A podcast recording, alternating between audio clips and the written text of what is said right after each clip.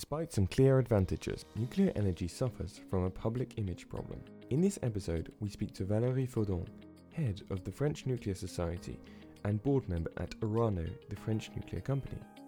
Valérie is also a lecturer at Sciences Po and a holder of four master's degrees from Stanford, Sciences Po, École Polytechnique, and École Nationale de Pont et Chaussée. We discussed the role of nuclear energy in achieving the 1.5 or 2 degrees temperature targets in the IPCC report and the trade offs to using nuclear energy compared with other energies. Most of the discussion, though, is centered on the public image of nuclear energy and how this image is evolving. We also discuss how to make the economics of nuclear energy work, something which is particularly relevant in the UK due to the expensive Hinkley Point C plant, and which is relevant in the United States because of the competition from the low natural gas price. This is the Sciences Po Energy Podcast. Welcome to the Sciences Po Energy Podcast. Well, Valérie. thank you very much for inviting me. I'm very honored. It's very much my pleasure. I want to start just by asking who you are and what you do. So, my name is uh, Valérie Faudon. So, I teach here at Sciences Po in the PSIA, the Paris School of International Affairs. In the Master of International Energy, I teach part of a nuclear fundamentals class. And uh, in my other life, I'm the executive director for the French Nuclear Society, which is an association which gathers uh, nuclear scientists and nuclear engineers in the French industry and French research centers. And also, I'm the vice president for the European Nuclear Society, which gathers all nuclear societies in Europe. Okay, fantastic. And how exactly did you get into nuclear energy? So I was working in the telecom industry, and then I started to be really interested in uh, the climate matters. I thought it was very important, and then I got this offer in 2009 to work for Areva, yes. uh, which was a big, uh, a giant company in nuclear in France, and um, I took it uh, first because nuclear is low carbon. It's a low carbon solution. I guess we'll talk about it a bit later. It's an important thing and also because it's a, it's a really uh, big industry in France. So I thought it was important for me to uh, work in an industry that creates employment here. So, since this is your field of expertise, my idea for this episode was to talk mainly about public opinion and economics regarding nuclear. But first of all, I wanted to present a little bit of background and to start to talk about the Intergovernmental Panel on Climate Change and a report that they released last year, which essentially stated that through our carbon dioxide emissions, humanity has already warmed the planet by one degree, and that there are some major societal changes that are needed in order to prevent this warming going above two degrees, or indeed above one and a half degrees, which is the ideal scenario. So, the most relevant response to this conclusion is what is the best strategy in order to do this, and do you think that this can be done without nuclear? no, I can't actually. All international organizations say that to reach our climate goals, we need some nuclear in the electricity mix. Um, why? I mean, because uh, when you look at um, the uh, sources of low carbon energies as listed by the climate experts like IPCC, um, they list um, renewables, wind, solar, hydro, nuclear, and also some fossil fuels, but equipped with carbon capture and storage, which is uh, still not really available at the industrial level. So when you look at the sources of low carbon energy that are available today uh, to be deployed at the industrial level, very, very few, honestly. there is a hydro, nuclear, wind, and solar. Um, so, considering that today we still have 70% of electricity produced with coal and gas, with, with fossil fuels, um, uh, we need all the sources of low carbon energy to be able to get rid of fossil fuels. So, we need renewables and nuclear. So, in the world of energy, something that we like to do a lot is to make scenarios. And a scenario is a, it's not quite a projection, but it is a projection into the future, making certain assumptions in order to show what energy consumption and production will look like. And there have been a number of scenarios released which show how we could transfer to 100% renewables in the not too distant future. Uh, could you tell us about these scenarios and whether or not you think they are realistic? Yeah, so I have first to say that all the you know in- institutional scenarios put some nuclear. We talk about IPCCs in the pathways in the fourth pathways that were published in the October report. Nuclear goes from doubling into you know 500% increase. It's the same for OECD scenarios, same for European Union scenarios. So there has been a certain number of 100% renewable scenarios that have been published. Um, most of them have been debunked um, I'm thinking specifically about the Stanford one, Mark Jacobson ones for 100% renewable in the US. Sure. when was and this published? I think it was published about two years ago in a major academic journal in the US. And one year later, you know, an article um, was published against it in the same journal, which is exceptional. Um, so usually all these 100% uh, renewable scenarios, they usually have two flows. Um, first, um, they have um, issues in predicting um, consumer behavior. They're usually very strong on, you know, um, reduction of consumption, and uh, they use trends that don't seem sensible considering the actual trends we see. Um, um, uh, for instance, in France, there is the 100% uh, renewable scenario, which says that uh, people should um, live more together, and it's exactly the opposite: is that people get live sure. more alone. Sure, right? people don't like each other. exactly, exactly because you have a rate of divorce increases sure. and so forth, right? And the second thing that usually doesn't work is uh, the um, equilibrium of the electricity system is that you need to have enough dispatchable sources. Dispatchable means that enough sources that work 24 uh, 7. Um, so in the US case, they had put too much hydro. You know, they have increased hydro uh, so much it didn't make sense because you didn't have any more rivers, you know, enough rivers to produce all this hydro, or it could be because of biomass. But in that case, it's like you use too much biomass considering uh, the resources you have in a given country, or you can't do anything else. I mean, you you can't grow cr- any more crops because you use everything uh, for biomass. Okay, fair enough. So I, I would say that the main challenge nuclear at the moment is not technical or not even economic, but it's related to public opinion. And since this is one of the most important areas of your expertise, I would like to spend a bit of time exploring why nuclear has a bad image, or maybe you disagree. Maybe it does. Maybe you don't think it has a, a bad image. But uh, anyway, we'll discuss this. So my first hypothesis is that nuclear has a bad image because it is associated with nuclear weapons. And I know, of course, that nuclear weapons generally become, uh, if, if a country has nuclear weapons, it tends to get nuclear weapons before civil nuclear power. So my question, therefore, is it is it reasonable to be concerned that there is a link between civil nuclear power and obtaining nuclear weapons? No, I don't think it is because, as you mentioned, I mean, all major countries they got the weapons before they got you know, uh, civil use of nuclear energy. Um, so it's very true that um, when you ask people why they don't like nuclear, they usually say they're afraid of a nuclear accident or um, they don't like nuclear waste. So that's usually the first two topics uh, that come to mind.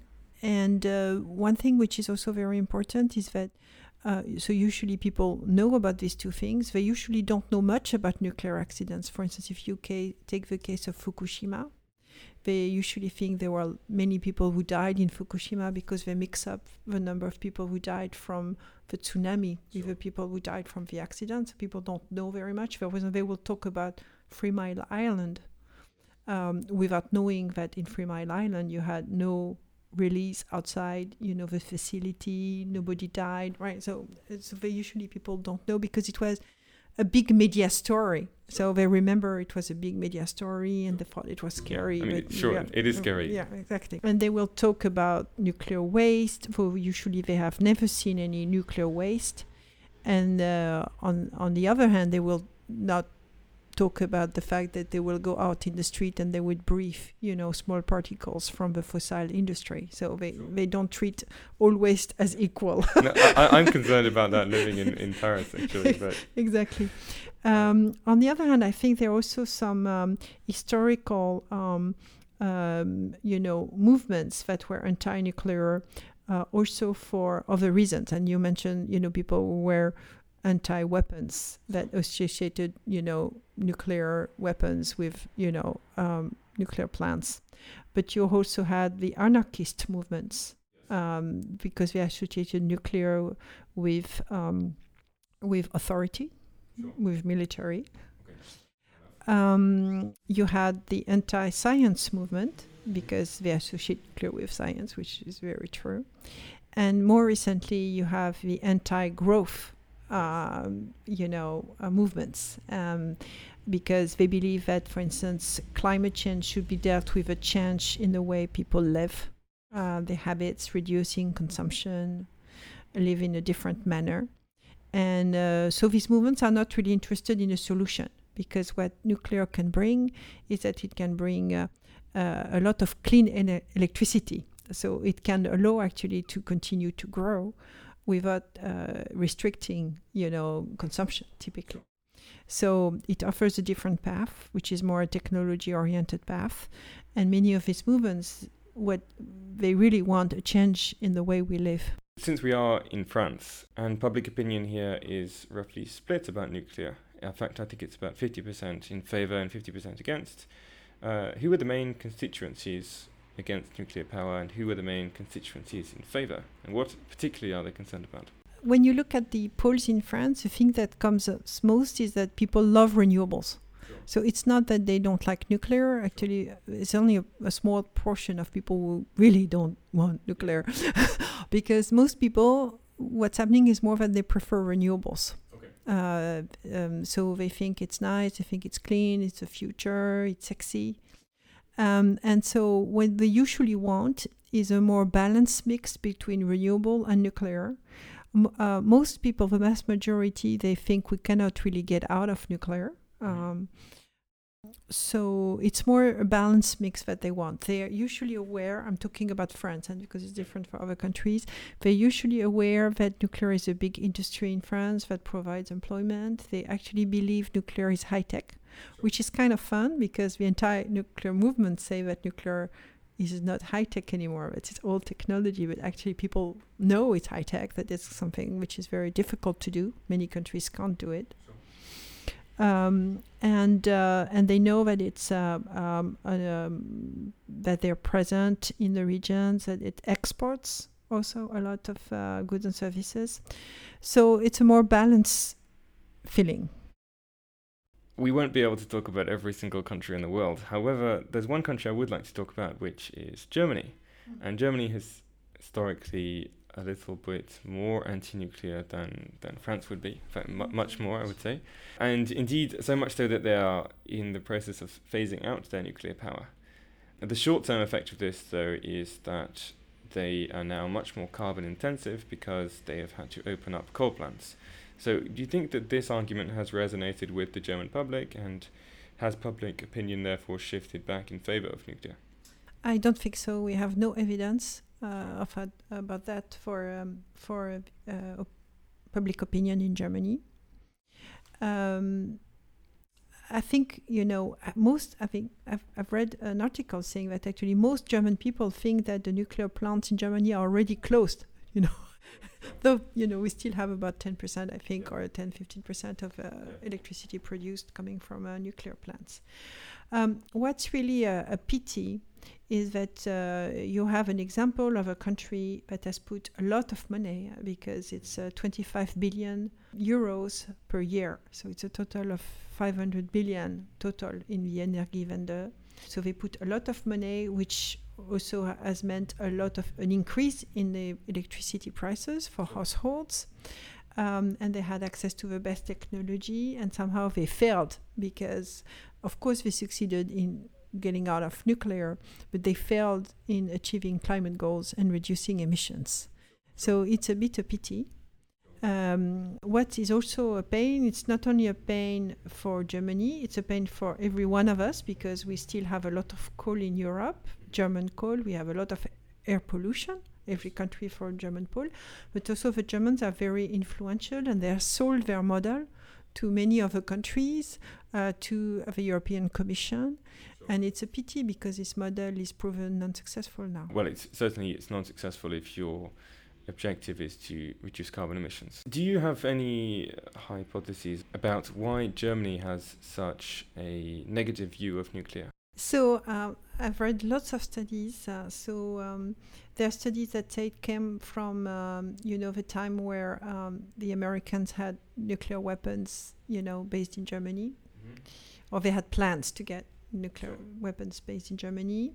Uh, there are people say that it's um, something that comes, uh, you know, against the generation that were responsible for World War II. Uh, other people say that it comes from the fact that the Germans are more romantic or they like purity. And uh, there's also a fourth hypothesis saying that, you know, when Chernobyl happened, it was also a trauma for people. So I've read lots of articles. I don't know if there's one serious study that really can make an analysis, but for sure, when you look at in the polls, the Germans are very anti-nuclear. Sure. Um, there's one country in the world, which is the United States, that has an interesting phenomena in as much as there are environmentalist groups who are pro nuclear. Can you tell us a bit more about how these groups came into existence and what they're doing? Yeah, so um, um, it all started with a very interesting movie that you can find on YouTube, which is called Pandora's Promise. And in the, in this movie, um, it's actually um, U.S.-based uh, uh, British director named Robert Stone who documented the stories of four uh, former anti-nuclear activists that changed their mind about nuclear, and it's very interesting. And among them, um, you have uh, people that are called the eco-modernists.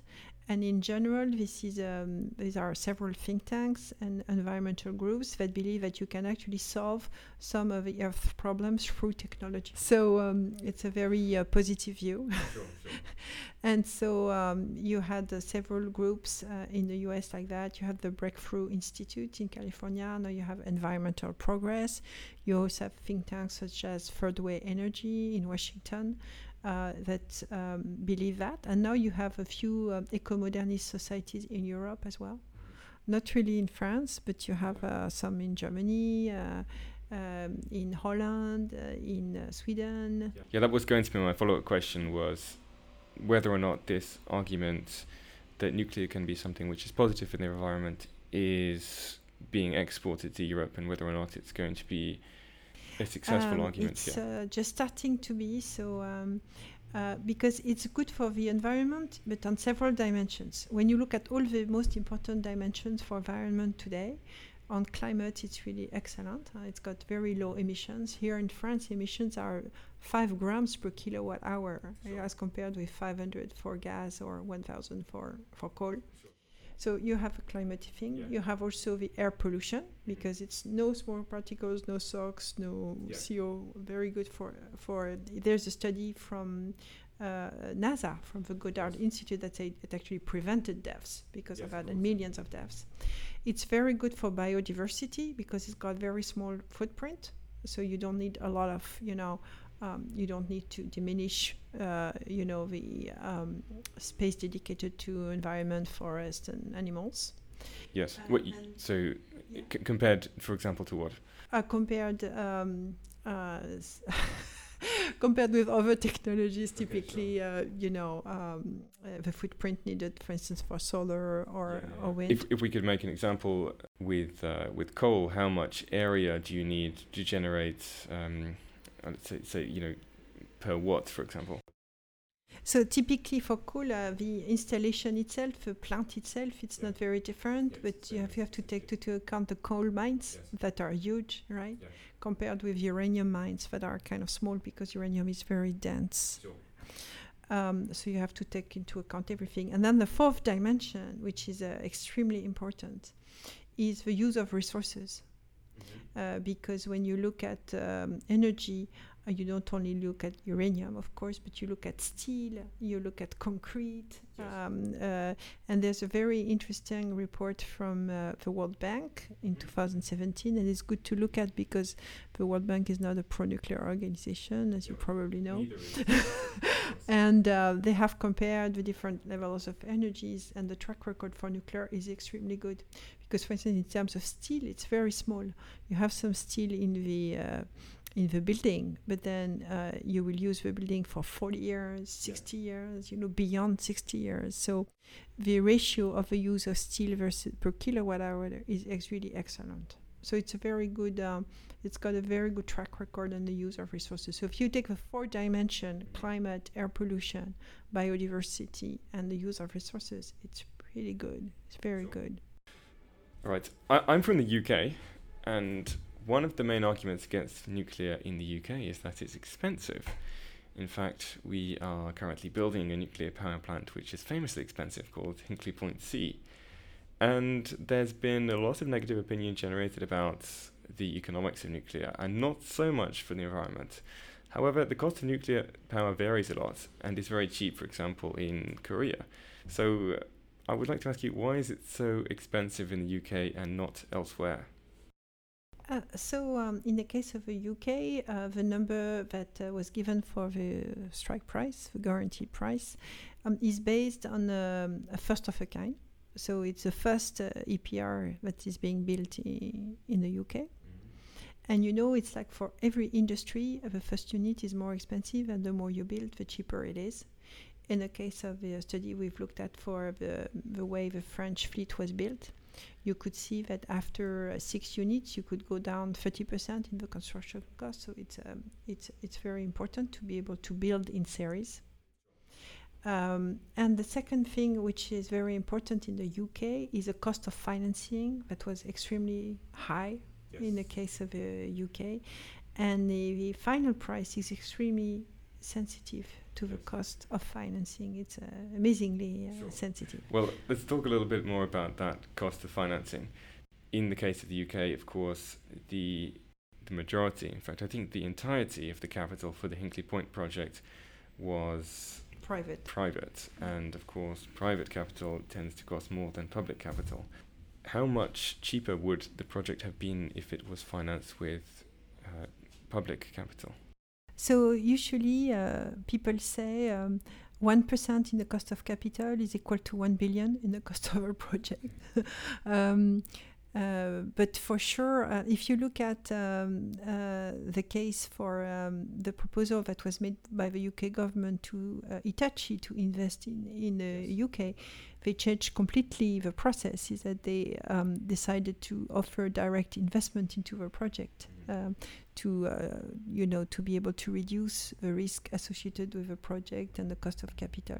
In the end, I think they arrived at the strike price, which was already down to 75 uh, euros or 75 pounds, something like that. It's quite dramatic. Um, I think one thing which is very important is that we, we talk the cost of nuclear um, with a question: Is it competitive ver- versus other sources? But uh, but then we have to think about okay, but what do we compare nuclear to? Uh, because nuclear is exceptional because it's both low carbon and dispatchable. It means it's available 100% of the time.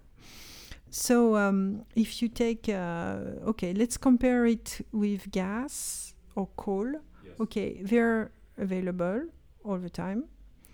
Um, but, you know, you need to add the fact that they are not low carbon, you know, they're high carbon. So you need to either include, you know, the cost of CCS, which we don't know, or say that they, you need, you know, I hear, I, I read a lot about biogas, but how much is it, you know? The cost of a gas plant with biogas. Nobody knows. So you can't really compare it with fossil fuels.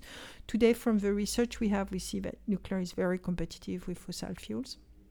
Or you need to compare it with renewables, but besides hydro, the other ones are not dispatchable. That means you need to add something that is called the systems cost, which is the cost of um, uh, the backup or you know the additional costs associated with distribution uh, need cost you need to have to the system. And we're just starting to have studies about what is the system cost.